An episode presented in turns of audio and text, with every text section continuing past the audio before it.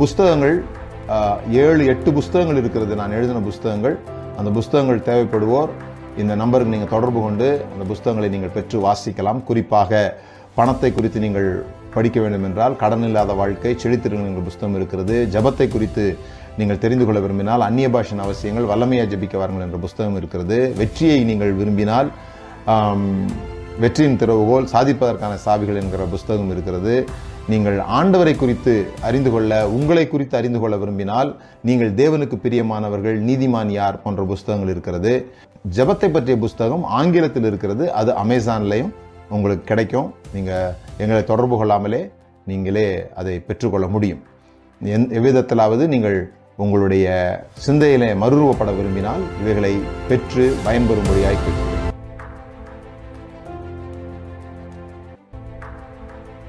இயேசுவின் நாமத்தினால் உங்களை வாழ்த்துகிறேன். மீண்டுமாக உங்களை சந்திப்பதிலே மகிழ்ச்சி. தொடர்ந்து நாம் கடைசி கால செய்திகளை குறித்து பார்த்து வருகிறோம். கடைசி கால பயத்திலிருந்து விடுதலையை உண்டாக்குகிற செய்தியை நான் உங்களோடு பகிர்ந்து வருகிறேன். இந்த கடைசி கால உபதேசம் என்றால் என்ன? அது எப்படி உருவாச்சு? ஏன் இவ்வளோ வேகமாக பரவிச்சு? எப்படி அது நம்முடைய உண்மையான நம்பிக்கையாக மாறிவிட்டது என்பதெல்லாம் பார்த்தோம். நம்பிக்கைகள் வேற உண்மை வேற.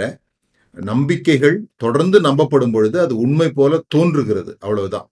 இந்த நம்பிக்கையும் உண்மைக்கும் இருக்கிற வித்தியாசத்தை நம்ம புரிந்து கொள்ளணும். அதை தான் ப்ரூஃப் பண்ண விரும்பணும் நம்பிக்கைகள் மாறிக்கொண்டே இருக்கும். உண்மைகள் மாறாததாக இருக்கும். அவ்வளவுதான். அதுக்கும் அதுக்கும் உள்ள வித்தியாசம். இப்போ இன்றைக்கு இந்த தொடரனுடைய கடைசி செய்தியாக கடைசி கால செய்தி தொடரனுடைய கடைசி செய்தியாக இதை நான் தர விரும்புகிறேன். இந்த கடைசி கால செய்தி என்பது இந்த டிஸ்பென்சேஷனல் தேரி என்று சொல்லப்படுகிற வேதாகமத்தை கால அடிப்படையிலே பிரிக்கிற ஒரு விஷயமாக இருக்கிறது. அந்த உபதேசத்தின் அடிப்படையில் நாம் இப்போ இருக்கிறது சபையின் காலம் அல்லது கிருபையின் காலம் அப்படின்லாம் சொல்லப்படுது. இனி வரப்போகிறதா ராஜ்யத்தினுடைய காலம். எப்போ? இந்த வருகை என்று சொல்லப்படுகிற ரகசிய வருகை வந்து சபை மேலே எடுத்துக்கொள்ளப்பட்ட பிறகு. தேவனுடைய ராஜ்யம் இங்க வந்து ஸ்தாபிக்கப்படும். அது எப்படி ஸ்தாபிக்கப்படும் சொன்னா திடீர்னு ஸ்தாபிக்க அட் அ டைம்ல ஸ்தாபிக்கப்படும். அப்படிதான் அந்த உபதேசத்தினுடைய விளக்கம் இருக்கிறது. ஆனா நாம இந்த ராஜ்யம் என்பதை எப்படி புரிந்து கொள்கிறோம் என்பதை தான் இந்த செய்தியில நான் உங்களுக்கு சொல்ல விரும்புகிறேன். இந்த இந்த ராஜ்யம் என்றால் என்ன? ராஜ்யத்தினுடைய நேச்சர் என்ன? அப்படிங்கிறத நம்ம பார்க்கணும். மற்றவர்கள் சொல்வதற்கும் இந்த ஃபியூச்சரிஸ்டிக் என்று சொல்லப்படுகிற இனிமே தான் எல்லாம் நடக்க போகுது. இனிமே தான் ஆண்டவர் வரப்போகிறார் இனிமே தான் இங்கே ராஜ்யம் ஸ்தாபிக்கப்பட போகுது என்று சொல்பவர்களுக்கும் நான் சொல்லுகிற விஷயங்களுக்கும் உள்ள வித்தியாசங்களை நான் உங்களுக்கு சொல்ல போகிறேன் முதலாவது தேவனுடைய ராஜ்யம் என்றால் அது ஒரு ஜாகிரபிக்கல் ஏரியாவை குறிப்பதல்ல அது ஒரு இடத்தை குறிப்பதும் அல்ல. அதனால தான் மத்திய பதிமூன்றாம் அதிகாரத்தில் தேவனுடைய ராஜ்யத்தை பற்றி பல ஓமைகள் சொல்லப்பட்டாலும் ஒரு ஓமை கூட இடத்தை குறித்து சொல்வதாக இல்லை. அது வலையை குறித்து தூரதேசத்துக்கு போகிற ஒரு ராஜாவை குறித்து கடுகு விதையை குறித்து புளித்த மாவை குறித்துன்னு சொல்லி இப்படி தான் சொல்லப்படுறதே தவிர ஒரு இடம் ஒரு முக்கோணமாக இருக்கும் ஒரு சதுரமாக இருக்கும் அப்படி சொல்லப்படலை. இந்த பரலோகம் என்பதையே கூட நான் போய் உங்களுக்கு ஒரு ஸ்தலத்தை ஆயத்தப்படுத்துகிறேன். என் பிதாவின் வீட்டில் அநேக வாசஸ்தலங்கள் உண்டு அப்படின்னு சொல்லி இயேசு சொன்ன அந்த ஒரு வசனத்தை வைத்து இயேசு போய் இப்போ ப்ரிப்பேர் பண்ணிட்டு இருக்கிறாரு. பரலோகத்தில் இடத்த ஆயத்தம் பண்ணிட்டு இருக்கிறாரு அப்படின்னு சொல்லி நாம் புரிந்து கொண்டிருக்கிறோம். ஆனால் அதே பிதாவின் வீட்டை என் பிதாவின் வீட்டை கள்ளர் கொகையாக்கினீர்களே என்று சொல்லி தேவாலயத்தை அவர் சொல்லுகிறதற்கும் நம்ம பார்க்குறோம். அதாவது என் பிதாவின் வீட்டில் அநேக வாசஸ்தலங்கள் உண்டுன்னு சொன்னார் இல்லையா? அந்த பிதாவின் வீடு என்பது பரலோகம் என்று புரிந்து கொண்டிருக்கிறவர்களுக்கு மத்தியில பழைய ஏற்பாட்டு விசுவாசிகள் அல்லது ஆதி அப்போஸ்தலர்கள் என்னுடைய தகப்பன் வீடு என்று சொல்வதை என் பிதாவின் வீட்டில் அநேக வாசஸ்தலங்கள் உண்டு என்று சொல்வதை எப்படி புரிந்திருக்க முடியும் அப்படின்னு சொல்லி சொன்னால் என் பிதாவின் வீட்டை கல்லர் கொகையாக்கினீர்களே என்று சொல்லி தேவாலயத்தை அவர் சொல்லுகிறாரே அதை கூட புரிஞ்சிருக்க முடியும். அந்த ரீதியில அதை யோசித்து பார்த்தோம்னா அது வேற மாதிரியான ஒரு வடிவத்துக்கு வருகிறது. நான் அதற்குள்ள போக விரும்பல. ஆனா இயேசு கிறிஸ்து பூமியில தேவனுடைய ராஜ்யத்தை ஸ்தாபிக்கும்படியாக வந்தார். அந்த தேவனுடைய ராஜ்யம் ஒரு பொலிட்டிக்கல் மேப்பா நீங்க போட முடியாது. ஒரு ஒரு ஜாகிரபிக்கல் ஏரியாவா போட முடியாது. ஏன்னா கிங்டம் அப்படின்னு சொல்றது காட்ஸ் கிங்டம்னு சொல்றது காட்ஸ் ரூலர்ஷிப்பை குறிக்கிறதா இருக்குது. கிங் டொமை டொமைன் அதான் kingdom the domain of the king ஒரு ராஜா எந்த எல்லைகளுக்கு ஆட்சி செய்கிறாரோ அந்த எல்லைகள் தான் ராஜ்யம் என்று சொல்லப்படுகிறது. அதனால தான் எல்லைகள் முக்கியமாக இருக்கிறது.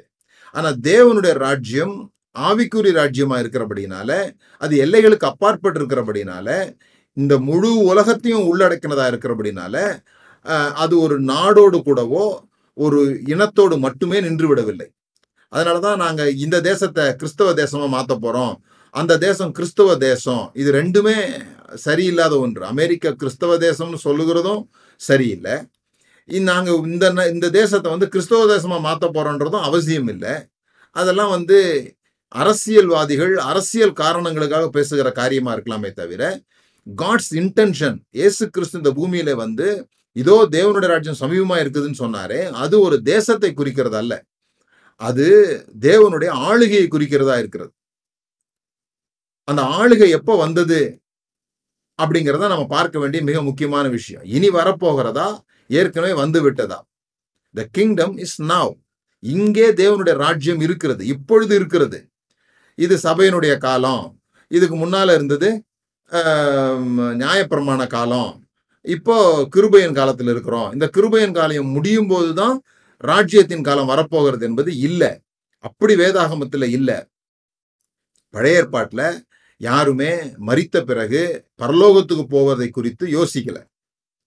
அதெல்லாம் நாம உண்டாக்கி வைத்து கொண்ட சில உபதேசங்களை தவிர அவர்கள் அப்படி யோசிக்கல.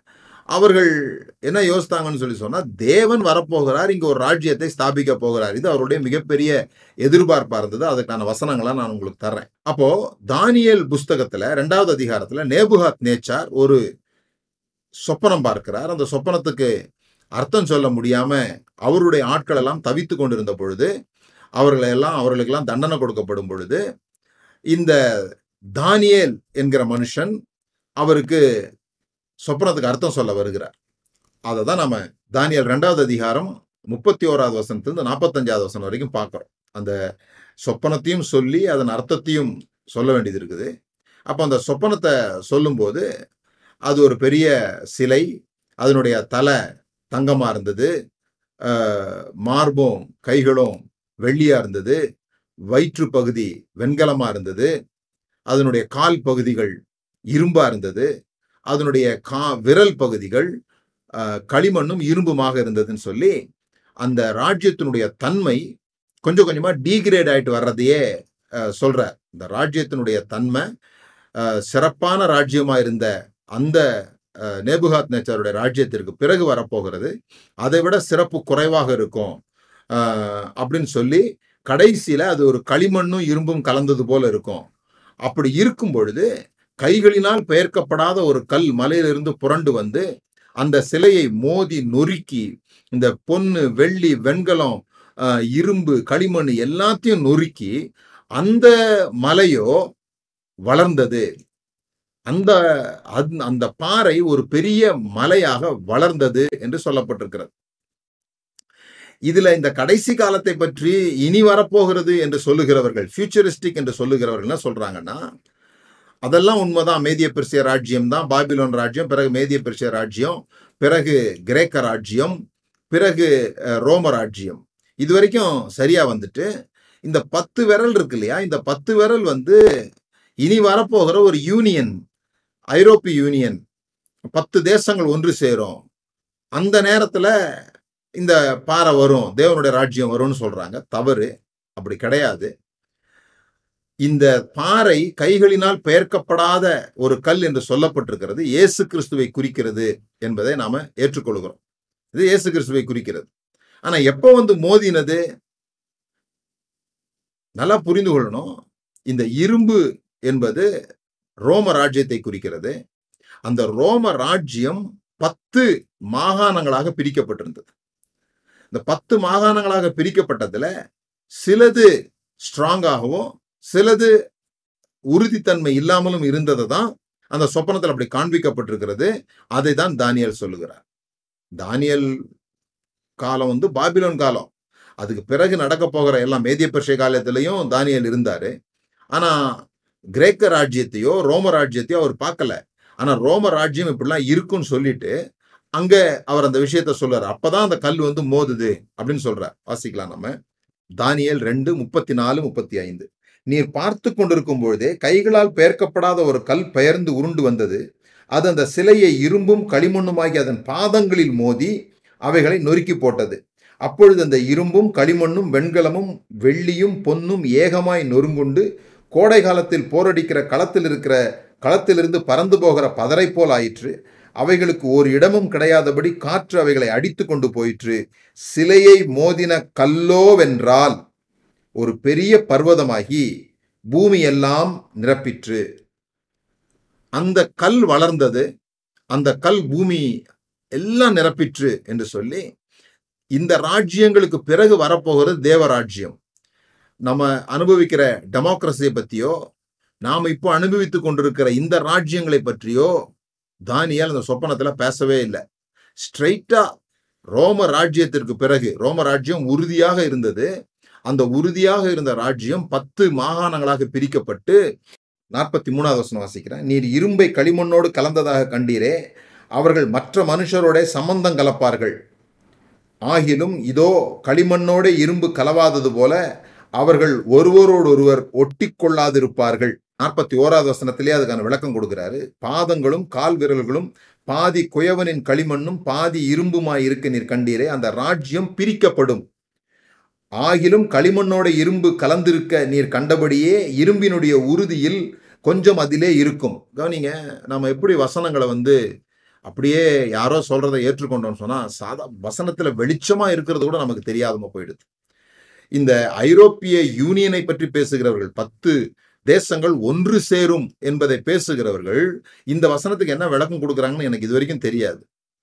அதாவது பிரிந்து கிடக்கிற ராஜ்யங்கள் ஒன்று சேர்ந்து பத்து விரல்களாக மாறும்னு சொல்றாங்க. ஆனா இங்க தெளிவா சொல்லப்பட்டிருக்கு அந்த ராஜ்யம் பிரிக்கப்படும். ஒரு ராஜ்யம் பத்தாக பிரிக்கப்படுகிறதை பற்றி சொல்லப்பட்டிருக்கிறதே தவிர பத்து ராஜ்யங்கள் ஒன்றாகிறதை பற்றி இங்க சொல்லப்படலை. அந்த ஒரு ராஜ்யம் பத்து ராஜ்யமாக பிரிக்கப்படும் பொழுது அடுத்த வசனம் வாசிக்கிறேன். கால்விரலில் பாதி இரும்பும் பாதி கழுமண்ணுமாய் இருக்கிறது என்னவென்றால் அந்த ராஜ்யம் ஒரு பங்கு உரமும் ஒரு பங்கு நெரிசலுமாய் இருக்கும். இவ்வளவு தெளிவாக சொல்லப்பட்ட பிறகும் இனிதான் அது நடக்கப் போகுதுன்னு சொல்றது பொருந்தி வராததாக இருக்கிறது. ஸோ இயேசு கிறிஸ்து வரும்பொழுதே ராஜாவாக வந்தார் மோதலாக வந்தார். அவர் சமாதானமாக வரல. அவர் அந்த பாதங்களிலே வந்து மோதினார்.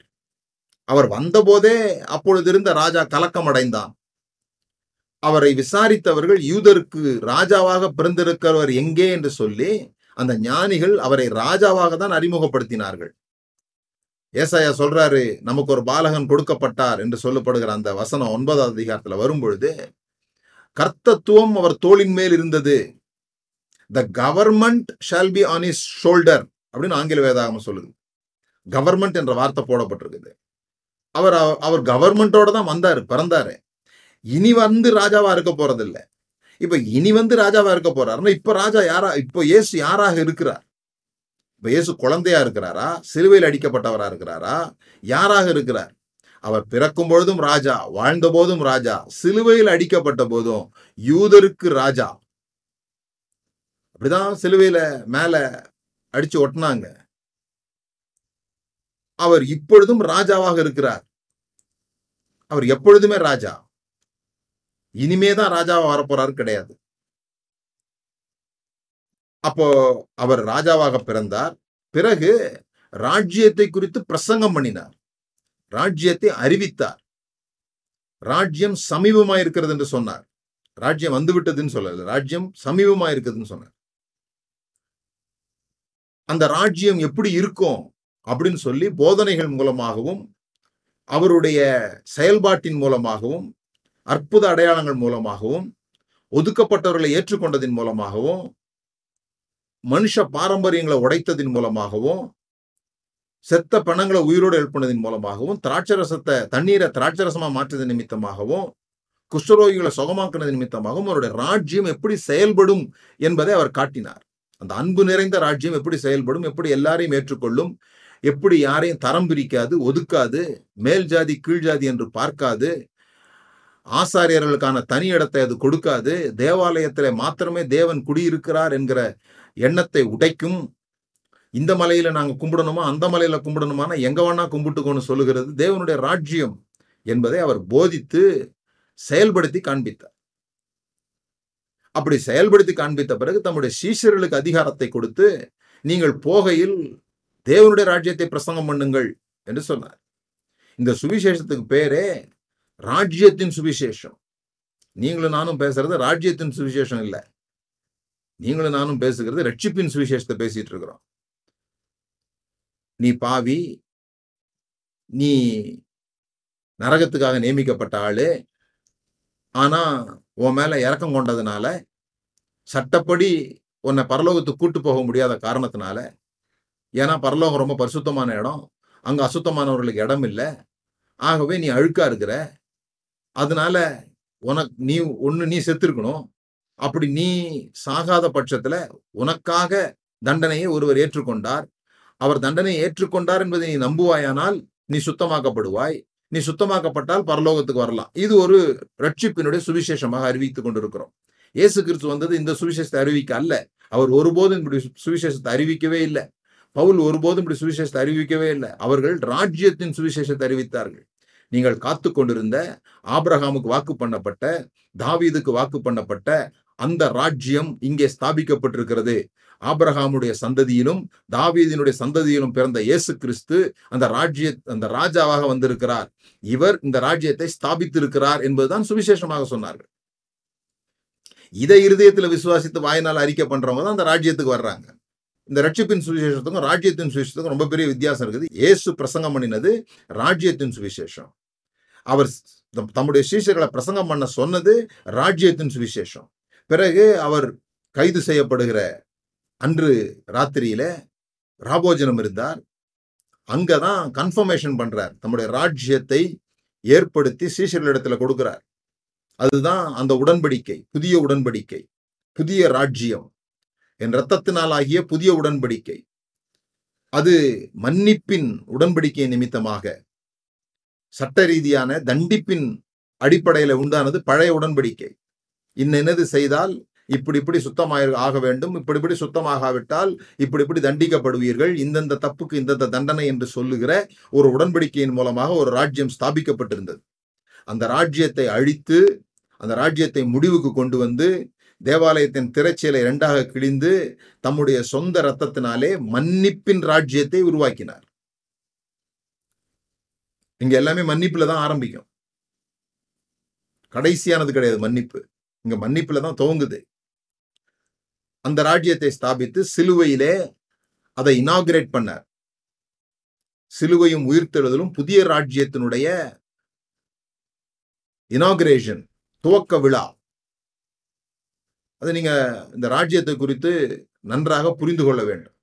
இந்த ராஜ்யம் பலியில் அல்ல மன்னிப்பில் ஸ்தாபிக்கப்பட்டிருக்கிறது. அங்க ஒவ்வொரு முறையும் பலி செலுத்தப்பட வேண்டியது இருந்தது. பலி செலுத்தினா மன்னிக்கப்படும் அவங்க நினைச்சுக்கிட்டாங்க. பலியில பலியினால மன்னிப்பு உண்டாகிறதில்ல. பலியினால எனக்கு பதிலாக இன்னொன்று கொல்லப்பட்டு விட்டதுன்ற திருப்தி தான் உண்டாகும். அது மூடப்படும் அவ்வளவுதான். மன்னிக்கப்படாது. ஆனால் பலி மன்னிப்பை கொண்டு வராத போது இங்கே மன்னிப்பு கொண்டு வரப்படுகிறது. அதை நம்ம புரிந்து கொள்கிறோம் இப்போ இந்த கிங்டம் இந்த இந்த ராஜ்யம் இங்கே இருக்கிறது ராஜா இருக்கிறார். இப்போ இந்த கிங்டம் என்ன பண்ணிட்டு இருக்குதுன்னா வளர்ந்து பெருகி கொண்டிருக்கிறது. இந்த கிங்டமுடைய நேச்சரே கிராஜுவலாக அட்வான்ஸ் ஆகிறது. முன்னேறுகிறது. நீங்கள் காணான சுதந்திரிக்கிறத பற்றி ஆண்டவர் பேசும்போது இப்படி சொல்லுவார். நான் மொத்தமாக அவங்க கிட்ட காணான தரமாட்டேன். மிருகங்களை கொஞ்சம் கொஞ்சமா துரத்தி நீங்கள் கொஞ்சம் கொஞ்சமா சோர்ந்திருப்பீங்கன்னு சொல்லுவார். பரலோக ராஜ்யம் என்பது காணானுக்கு ஒப்பிட்டு பேச முடியாது. ஆனா தேவனுடைய ராஜ்ய தன்மையை சொல்றேன் நான். அது கொஞ்சம் கொஞ்சமா அட்வான்ஸ் ஆகிறது. திடீர்னு இறங்கி வர்றதில்ல. எருசலேம் அந்த பட்டணம் வந்து மேல இருந்து இறங்கி வர்றதை பத்தி வெளிப்படுத்தின விஷயத்துல சொல்லியிருக்கு இல்லையா? அதை சில பேர் தப்பாக தப்பா புரிந்து கொண்டதுனால அவங்க என்ன சொல்றாங்கன்னா தேவனோட ராஜ்யம் இறங்கி வரும். அப்படி இறங்கி வரும்போது சத்துருக்கள் ஒரேடியாக மொத்தமாக முடித்து வைக்கப்படுவார்கள் அப்படின்னு சொல்லி. இல்ல கொஞ்சம் கொஞ்சமாக தான் நம்ம ஜெயிப்போம். கொஞ்சம் கொஞ்சமாக தான் முன்னேறுவோம். முன்னேறி கொண்டே இருப்போம். அவருடைய ராஜ்யம் எவர் இன்க்ரீசிங் கிங்டம் அது முன்னேறி கொண்டே இருக்கிற ராஜ்யம். அதற்கு முடிவிராது. தானியல் ரெண்டாவது இரண்டாவது அதிகாரம் நாற்பத்தி நாலாவது வசனத்தை நான் வாசிக்கிறேன். அந்த ராஜாக்களின் நாட்களிலே பரலோகத்தின் தேவன் என்றென்றைக்கும் அழியாத ஒரு ராஜ்யத்தை எழுப்புவார். அந்த ராஜாக்களின் நாட்களிலே. ஸோ அதனால தான் சொல்றேன். இப்போ யாரும் ராஜாவே கிடையாது இங்க. நாம நம்முடைய அரசியல் தலைவர்களை ராஜாக்களை போல பார்க்கிறோமே தவிர அவர் ராஜாக்கள் கிடையாது. அவர்களே சொல்றாங்க நாங்க பிரதான சேவகர்கள் தான் அப்படின்னு சொல்றாங்க. அதனால அவங்க தங்களை யாரும் ராஜாக்கள்னு சொல்றது இல்லை இப்ப ராஜாக்கள்னு அவங்களே சொல்லிக்க முடியாது. இது நடந்ததெல்லாம் ராஜாக்கள் நாட்களிலே. அந்த ராஜாக்களின் நாட்களில் பரலோகத்தின் தேவன் என்றென்றைக்கும் அழியாத ஒரு ராஜ்யத்தை எழும்ப பண்ணுவார். அந்த ராஜ்யம் வேறே ஜனத்துக்கு விடப்படுவதில்லை. அப்போ மற்ற ராஜ்யமெல்லாம் பாபிலோன் ராஜ்யம் மேதிய பெர்சிய ஜனங்களுக்கு விடப்பட்டது. மேதிய பெர்சிய ராஜ்யம் கிரேக்க ஜனங்களுக்கு விடப்பட்டது. கிரேக்க ராஜ்யம் ரோம சாம்ராஜ்யத்துக்கு விடப்பட்டது. ரோம சாம்ராஜ்யம் பத்து அதிகாரிகளை நியமித்து பத்து அதிகாரிகளுக்கு கைமாற்றப்பட்டது. ஆனால் தேவனுடைய ராஜ்யம் எந்த ஜனத்துக்கும் கைமாற்றப்படுகிறது இல்லை. அந்த ராஜ்யம் வேறே ஜனத்துக்கு விடப்படுவதில்லை. ஒரு கல் கையால் பெயர்க்கப்படாமல் மலையிலிருந்து பெயர்ந்து உருண்டு வந்து இரும்பையும் வெண்கலத்தையும் களிமண்ணையும் வெள்ளியையும் பொன்னையும் நொறுக்கினதை நீர் கண்டீரே. அப்படியே அது அந்த ராஜ்யங்களையெல்லாம் நொறுக்கி நிர்மூலமாக்கி தானோ என்றென்றைக்கும் நிற்கும். இதுதான் இந்த தேவனுடைய ராஜ்யம். அது வளரும் என்றென்றைக்கும் இருக்கும். கண்டினியூலி க்ரோயிங் நெவர் ரிட்ரீட்டிங் அது பின்வாங்குகிறது இல்லை சுருங்குகிறது இல்லை அது வளர்ந்து கொண்டே இருக்கும். இதுதான் கடைசி காலம். நீங்க விரும்புனீங்க கடைசி காலன்ற வார்த்தையை விரும்புனீங்கன்னா இதுதான் கடைசி காலம். எது? தேவனுடைய ராஜ்யம் வளர்ந்து கொண்டே இருக்கும். அதுதான் கடைசி காலம். தேவனுடைய ராஜ்யத்தை குறித்து இயேசு சொன்ன ரெண்டு ஊமைகள் மிக முக்கியமான ஊமைகள். ஒன்று கடுகு விதைக்கு ஒப்பாய் இருக்கிறது அந்த கடுகு விதை சின்னதா இருந்து பெருசாகும். அது போலதான் தேவனுடைய ராஜ்யம் பெரிதாகி கொண்டிருக்கும். அதே மாதிரி தான் ஈஸ்டை பத்தி சொன்னாரு. புளித்த மாவு. அந்த மாவு மூணு படி மாவுக்குள்ள ஒரு படி மாவு வைத்த உடனே அந்த மூணு படி மாவையும் அது புளிக்க பண்ணுகிறது. இது தேவனுடைய ராஜ்யத்தினுடைய தன்மை வளருகிற தன்மை. அப்படியே நாளாக நாளாக குறைஞ்சிட்டு போற தன்மை கிடையாது. நாளாக நாளாக தன்னுடைய வல்லமையை இழக்கிற அஹ், தன்மை கிடையாது. அப்படியே எபே சபையில ஆரம்பித்து அப்படியே லவோதிகா சபையில அனலும் இல்லாமல் குளிரும் இல்லாமல் போ போனீர்கள். ஆகவே இதுதான் கடைசி காலம். ஏன்னா எல்லாம் மோசமாயி போச்சு. மோசமாயிட்டா கடைசி காலம்னு வளர்றது தான் கடைசி காலம்.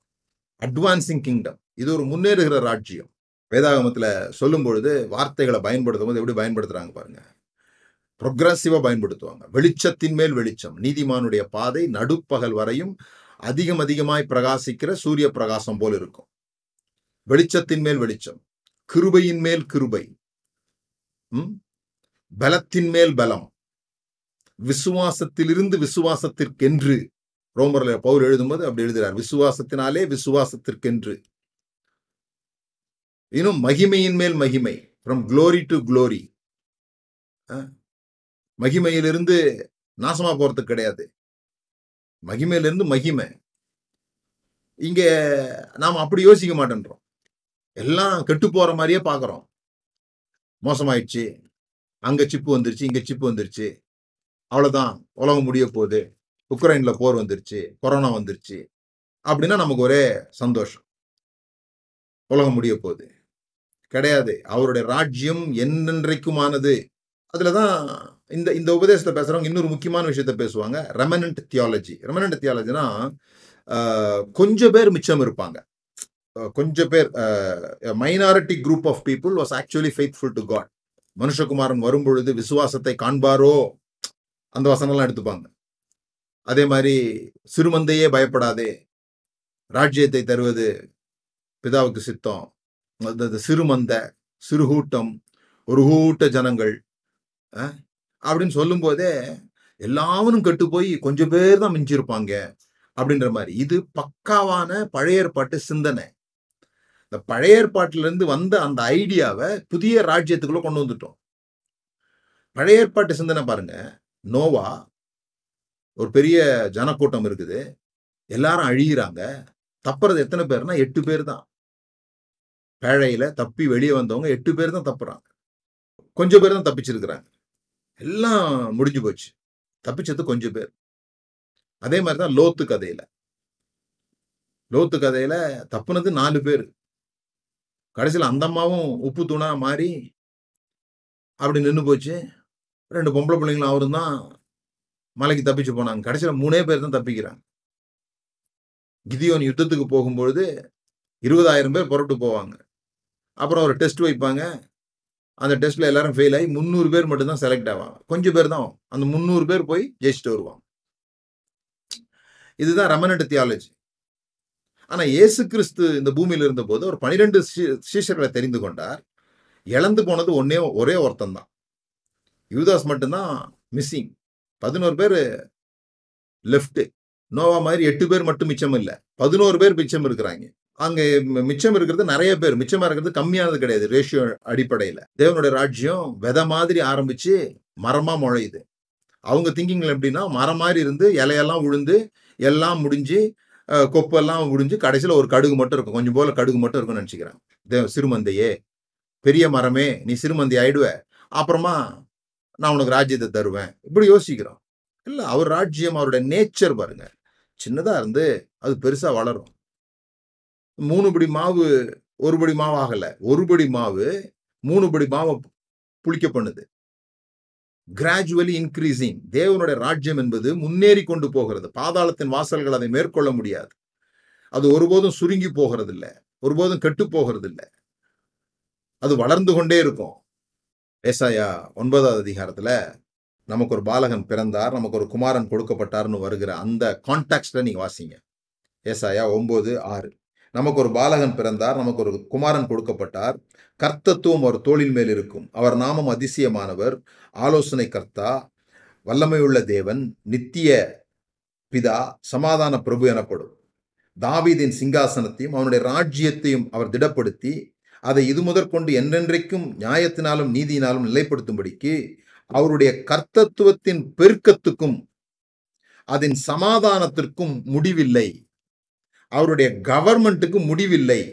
His kingdom will continue to to grow without end முடிவே இல்லாமல் முடிவில்லைன்ற வார்த்தையை நீங்கள் கவனிச்சு பார்த்தீங்களா? நம்ம ஆளுங்க எப்போ முடிவுக்கு வரும்னு தான் பார்த்துட்டு இருக்கிறாங்க. தவிர முடிவில்லைன்ற வார்த்தையை கவனிக்கல. ஸோ இந்த ரெமனண்ட் தியாலஜி வந்து சோர்ந்து போகிறவருடைய மனநிலை தோற்று போகிறவருடைய மனநிலை. அதுக்கு இனிமேல் வேலை இல்லை. பெசிமிஸ்டிக்காக தான் எதிர்காலத்தை பார்க்குறவங்க எல்லாம் அழியுது. இந்த இந்த தியாலஜிலேயே இந்த வேதாகமத்தை கால அடிப்படையில பிரிச்சாங்க இல்லையா? அந்த அந்த பிரிவுகள்லேயே நீங்க பார்த்தீங்கன்னா எல்லாம் நல்லா துவங்கி மோசமா முடியும். நல்லா துவங்கும் மோசமா முடியும். ஏதேன் தோட்டம் ஒரே பழம் சூப்பரா இருக்கும். திடீர்னு பாம்பு வரும் நிர்வாணமாவாங்க அந்த காலம் முடியும். அப்புறம் ஒரு நல்ல காலம் அப்படி வெளியே போய் அப்படி துவங்குவாங்க. ஆபேல் மறித்து போயிடுவான். காயின் நகரத்தை கட்டுவான். அப்படியே துவங்குவாங்க துவங்குவாங்க அப்படியே வந்து நாசமாக போயிடும். எல்லாம் அழிஞ்சு போயிடும். நோவா காலத்தில் மொத்தம் அழிஞ்சிடும் அப்புறம் நோவா காலத்தில் எல்லாம் அப்படியே துவங்கும் துவங்கி துவங்கி துவங்கி துவங்கி வந்து பாபேல எல்லாம் முடிஞ்சிடும்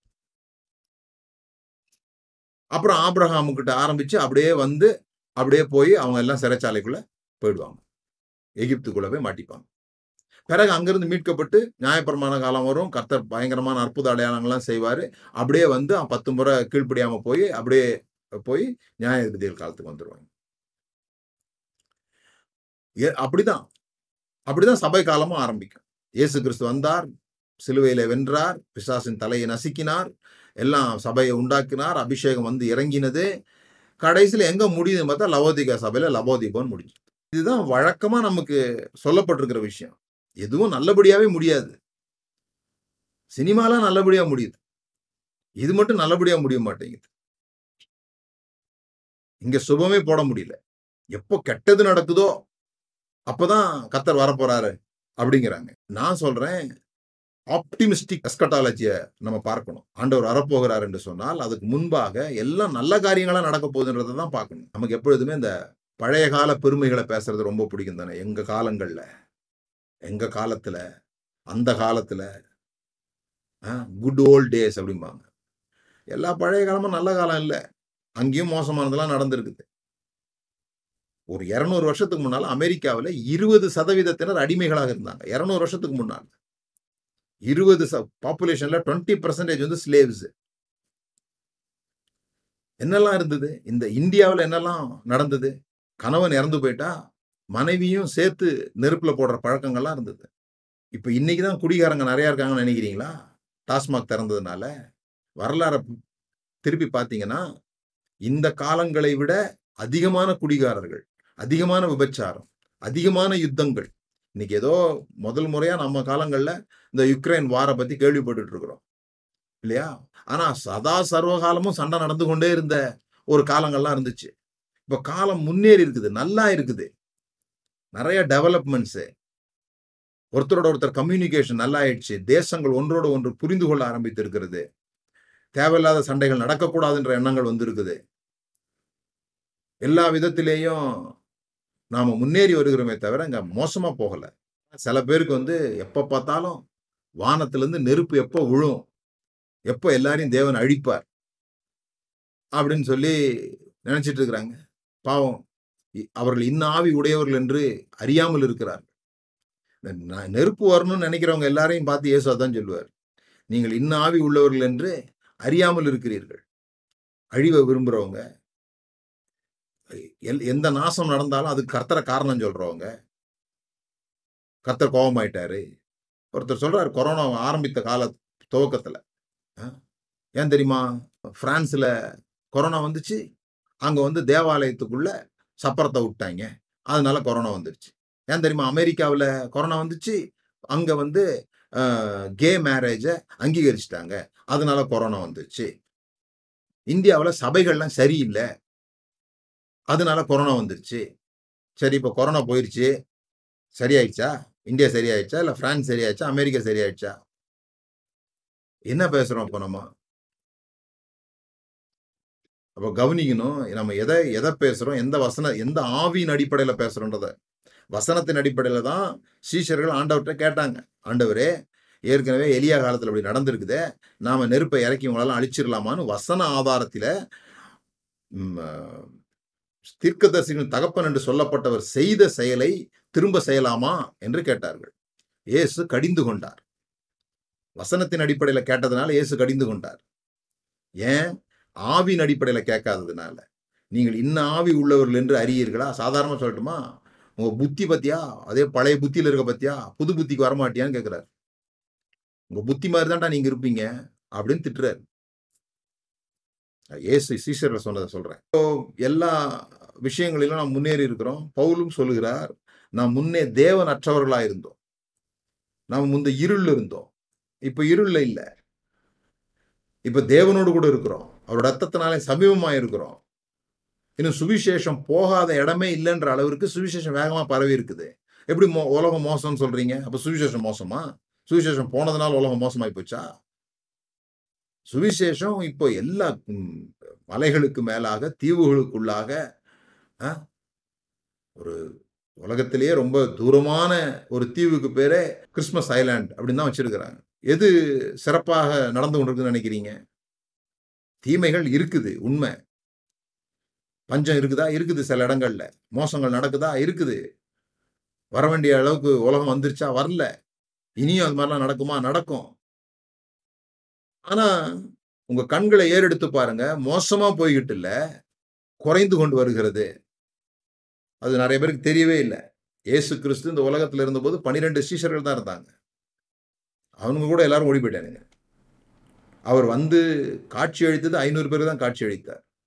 அபிஷேகம் பெற்றபோது நூற்றி இருபது பேர் தான் இருந்தாங்க. ஆனால் அது மூவாயிரம் ஐயாயிரம் பெருகி இன்றைக்கு முழு உலகத்திலையும் அவருடைய சுவிசேஷம் சொல்லப்பட்டிருக்கிறது. அப்படியானா உலகம் நல்லா இருக்குன்னு தானே அர்த்தம். The increase of God's government தேவ ராஜ்ய ராஜ்யத்தினுடைய அரசாங்கம் முடிவில்லாதது. அது முன்னேறி கொண்டே இருக்கக்கூடியது. அது மாவை உப்ப பண்ணுகிறது போல உப்ப பண்ணி கொண்டே இருக்கிறது. அது ஒரு காட்டு கடுகு மரம் வளர்கிறது போல அது வந்து சின்ன விதையா இருந்து வளர்ந்து கொண்டே இருக்கக்கூடியது. அப்போ நமக்கு என்ன வேலை? இந்த ராஜ்யத்தில் இயேசு கிறிஸ்து பேதுருவிட சொன்னார் பரலோக ராஜ்யத்தின் திறவுகோலை நான் நடத்தி தந்துட்டு தரேன்னு சொல்கிறார் the keys of the kingdom அப்போ இந்த தேவனோட ராஜ்யத்தை இந்த பூமியில் கொண்டு வருகிற ப்ரைமரி மெத்தட் என்னன்னு சொன்னால் தேவனுடைய சரீரம் என்று சொல்லப்படுகிற தேவனுடைய சபை. அதுதான் இங்கே வேலை செய்யணும். இந்த தேவனுடைய ராஜ்யம் இங்கே பெருகுவதற்கு. அந்த கல் உடஞ்சி எல்லாத்தையும் உடைச்ச பிறகு அது ஒரு பர்வதமாக பெருகுகிறது. முழு பூமிக்கும் பர பெருகுகிறது. அந்த பெருக்கத்தின் வேலையை தான் நாம் செய்து கொண்டிருக்கிறோம். அந்த தேவனுடைய ராஜ்யம் எப்படி இருக்கும்னு சொல்லி சொன்னால் அவருடைய மகிமையும் கர்த்தரை அறிகிற அறிவும் கர்த்தருடைய மகிமையும் இந்த முழு பூமியும் நிரப்புற மாதிரி. சமுத்திரம் ஜலத்தினால் நிறைந்திருக்கிறது போல பூமி கர்த்தரை அறிகிற அறிவினாலே நிரம்பும்னு ஆபகுக் சொல்றாரு. அந்த மாதிரி நிரம்ப பண்ணுகிற வேலையை நம்ம செய்து கொண்டிருக்கிறோம். கர்த்தரை குறித்த அறிவு. கர்த்தர் எப்படிப்பட்டவர்? இந்த தேவனுடைய அன்பின் ராஜ்யத்தை குறித்த அறிவை ஜனங்களுக்கு கொடுப்பது தான் சபையினுடைய வேலை. ஒரு முக்கியமான விஷயத்தை சொல்லி நான் முடிக்க. தேவன் வந்து இன்னும் காத்திருக்கிறார். தேவன் வந்து அவர் வந்து எல்லா சத்துருக்களும் தமது பாதபடியாக்கி போடும் வரைக்கும் அவர் அமர்ந்திருக்கிறார். கடை பரிகரிக்கப்படும் கடை சத்ரு மரணம் பவுல் சொல்றாரு. அப்ப அவ- அவர் வந்து வெயிட் பண்றாரு. எல்லா சத்துருக்களும் கீழே வர்ற வரைக்கும் அவர் வெயிட் பண்றாரு. இந்த ஜெயத்துக்காக தான் நாம் இங்க இருக்கிறோம். லூக்கா பத்தொன்பதாவது அதிகாரத்தில் இயேசு கிறிஸ்து ஒரு ஓமையை சொல்லுகிறார். அந்த ஓமையை பார்த்து நம்ம இந்த செய்தியை முடிக்கலாம். பன்னிரெண்டாவது வசனம் பிரபுவாகி ஒருவன் ஒரு ராஜ்யத்தை பெற்றுக்கொண்டு திரும்பி வரும்படி தூரதேசத்துக்கு போக புறப்பட்டான். புறப்படும் போது அவன் தன் ஊழியக்காரர்கள் பத்து பேரை அழைத்து அவரிடத்தில் பத்து ராத்தல் திர திரவியங்களை கொடுத்து நான் திரும்பி வரும் அளவும் இதை கொண்டு வியாபாரம் செய்யுங்கள் என்று சொன்னான். ஆங்கிலத்தில் ரொம்ப அழகா ஆக்குப்பை டில் ஐ கம் அப்படின்னு போட்டிருக்கு. ஆக்குப்பையா இருங்க இதை வைத்துக்கொண்டு வேலை செய்து கொண்டிருங்க. அதாவது வருகைக்கு ஆயத்தப்படுங்கள்னு சொல்லலை வருகை வரைக்கும் ஆயத்தப்படுங்கள். நான் வர்ற வரைக்கும் இதை வைத்து வியாபாரம் பண்ணு. நான் வர்ற வரைக்கும் உனக்கு வேலை இருக்கீங்க நான் வர்ற வரைக்கும் நான் கொடுத்துருக்கிறத வைத்து உருப்படியாக ஏதாவது செய்ய. எப்போ எப்போ வருவீர் என்று எங்குதே உள்ளம்னு பாட்டு பாடாத. எஜமானன் எப்போ திரும்பி வருவாருன்னு எதிர்பார்த்துக்கிட்டே காத்துட்டு இருக்காதீங்க அதெல்லாம் போடல இங்க. நான் வரும் வரையும் என்னை எதிர்பார்த்து கொண்டிருங்கள்னு போடல. நான் வரும் வரையும் நான் கொடுத்ததை வைத்து வேலை செய்யுங்கள். Occupy till I come not expect when I will come அது இல்லை உங்கள் வேலை. வருகைக்காக எதிர்பார்த்து கொண்டு இருக்கிறோம் இதெல்லாம் பேசாதீங்க. வேலையை செய்யுங்க. வருவாருன்னு சொல்லிட்டு போயிருக்கிறாரு. வருவாரு. வர்ற வரைக்கும் எப்போ வருவார் எப்போ வருவாருன்னு என்ன லெட்டர் போட்டு கேட்டுக்கிறீங்க அப்போ வருகைக்கு வருகை வருகிற வரைக்கும் ஆயத்தப்படணுமே தவிர வருகைக்காக ஆயத்தப்பட வேண்டியதில்லை. வருகைக்காக ஆயத்தப்பட வேண்டியதில்லை. அப்போ என்ன நம்ம வேலை செய்யணும்னு சொல்லி சொன்னால் ஏராளமான அன்ஃபுல்ஃபில்டு ப்ராஃபஸிஸ் வேதாகமத்தில் இருக்குது. நிறைவேறாத தீர்க்க தரிசனங்கள் இருக்குது வேதாகமத்துல. என்ன நிறைவேறாத தீர்க்க தரிசனங்கள் இருக்குது? இயேசு யோவான் பதினேழாவது அதிகாரத்தில் இப்படி ஜோம் பண்ணுறார் பிதாவே நீரும் நானும் ஒன்றாக இருக்கிறது போல இவர்கள் ஒருவரும் ஒருமைப்பாட்டுல தேரணும்னு சொல்லி தேறி இருக்கிறோமா? ஐந்து ஊழியங்களை ஏன் கொடுத்துருக்குறாங்க? இந்த ஐந்து ஊழியங்களும் தலையாகிய சபையோடு இசையமைப்பாய் கட்டப்பட்டு மெச்சூர் ஆகும்படியாக அவருடைய அந்த கிறிஸ்துவின் நிறைவான வளர்ச்சிக்கு ஏதுவாக வளரும்படியாக வளர்ந்துட்டோமா? இதெல்லாம் தான் நம்ம செய்யப்பட வேண்டிய வேலைங்க. இந்த வேலைகளை செய்வதன் மூலமாக அவருடைய நிறைவான வளர்ச்சிக்கு வருவதன் மூலமாக சர்வ சிருஷ்டியும் ஏங்கி தவித்துக் கொண்டிருக்கிறது. தேவபுத்திரர் வெளிப்படும்படிக்கு. இந்த தேவபுத்திரர் வெளிப்படுவது எங்கேருந்து வெளிப்படுவாங்க? சபையிலிருந்து தான் வெளிப்படுவாங்க. அப்போ சபையினுடைய வேலை இந்த மெச்சூர்டு கிறிஸ்டியன்ஸை உருவாக்குறதும் இந்த தேவ புத்தர்களை வெளிப்படுத்துகிறதும் சபையானது ஒருமைப்பாட்டில் தேர்ந்ததாக இருக்கிறதும் இதெல்லாம் நம்ம கையில் கொடுத்துட்டு போயிருக்காரு. ஆக்குப்பை டில் ஐ கம் இதை வைத்து வேலை செய்யுங்க. இதற்காக வேலை செய்யுங்க. வரப்போறார் வரப்போறாருன்னு அங்கேயே காத்திருந்து உங்களுடைய ஃபோக்கஸை வேற இடத்துல வச்சு உங்க பலனை வேற இடத்துல வைக்காதீங்க. அது நம்மை பலமுள்ளவர்களாக மாற்றாமல் பலவீனர்களாக மாற்றுகிறது. தேவனுடைய ராஜ்யத்துக்கு முடிவில்லை. தேவனுடைய ராஜ்யம் வளர்ந்து கொண்டிருக்கிறது. நீங்களும் நானும் இருக்கிறது முடிவுக்கு ஒரு ராஜ்யத்தில் இல்லை. முன்னேறி கொண்டிருக்கிற ராஜ்யத்தில். ஒவ்வொரு இருட்டு பகுதிகளுக்குள்ளும் வெளிச்சங்களாக வீசுகிற அந்த இடத்துல நாம் இருக்கிறோம்.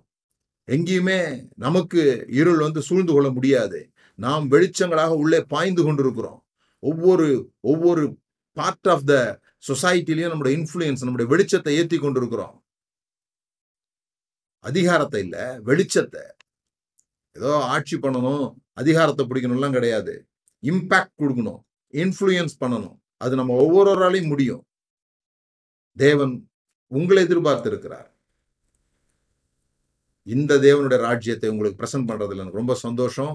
இந்த தேவனுடைய ராஜ்யத்துக்காக வேலை செய்கிறது ரொம்ப சந்தோஷம்.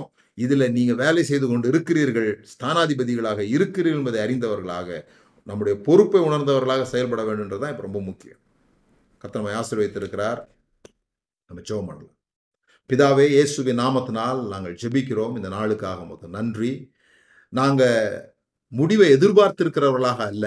முடிவு வருகிற வரைக்கும் எங்களிடத்துல தந்துவிட்டு போன பொறுப்புகளை வியாபாரம் செய்கிறவர்களாக பெருக பண்ணுகிறவர்களாக முன்னேற்றுகிறவர்களாக இன்னும் செல்லாத இடங்களுக்கு செல்லுகிறவர்களாக செய்யாத காரியங்களை செய்கிறவர்களாக இன்னும் இன்ஃப்ளூயன்ஸ் பண்ணாத செல்வாக்கு செலுத்தாத பகுதிகளிலே செல்வாக்கை செலுத்துகிறவர்களாக இன்னும் நேசிக்கப்படாத பகுதிகளை நேசிக்கிறவர்களாக இன்னும் தொடப்படாதவர்களை தொடுகிறவர்களாக ஒதுக்கப்பட்டவர்களை சேர்த்து கொள்ளுகிறவர்களாக சபைக்குள்ளாக இருக்கிற வேற்றுமைகளில் மத்தியாக மத்தியிலே ஒற்றுமையை விதைக்கிறவர்களாக பூரண புருஷர்களாக எழும்புகிறவர்களாக தேவ புத்திரர்களாக சர்வ சிருஷ்டியும் எந்த தேவ புத்திரர்களாக எதிர் எதிர்பார்த்து கொண்டிருக்கிறதோ அந்த தேவ புத்திரர்களாக எழும்ப எங்கள் மனதை நாங்கள் செலுத்தும்படியாக எங்களுக்கு பரிசுத்தானர் உதவி செய்யும்படியாக செபிக்கிறோம் ஆமாண்டவரே எங்களுடைய தவறான நம்பிக்கைகள் நிமித்தமாக எங்களுடைய பயங்களிலே எங்களுடைய எதிர்காலத்தை கட்டாதபடி அன்பிலே தேவன் எங்களுடைய தலைவராக இருக்கிறார் எங்களுடைய ராஜாவாக இருக்கிறார் அவர் இப்பொழுதே ராஜாவாக இருக்கிறார்.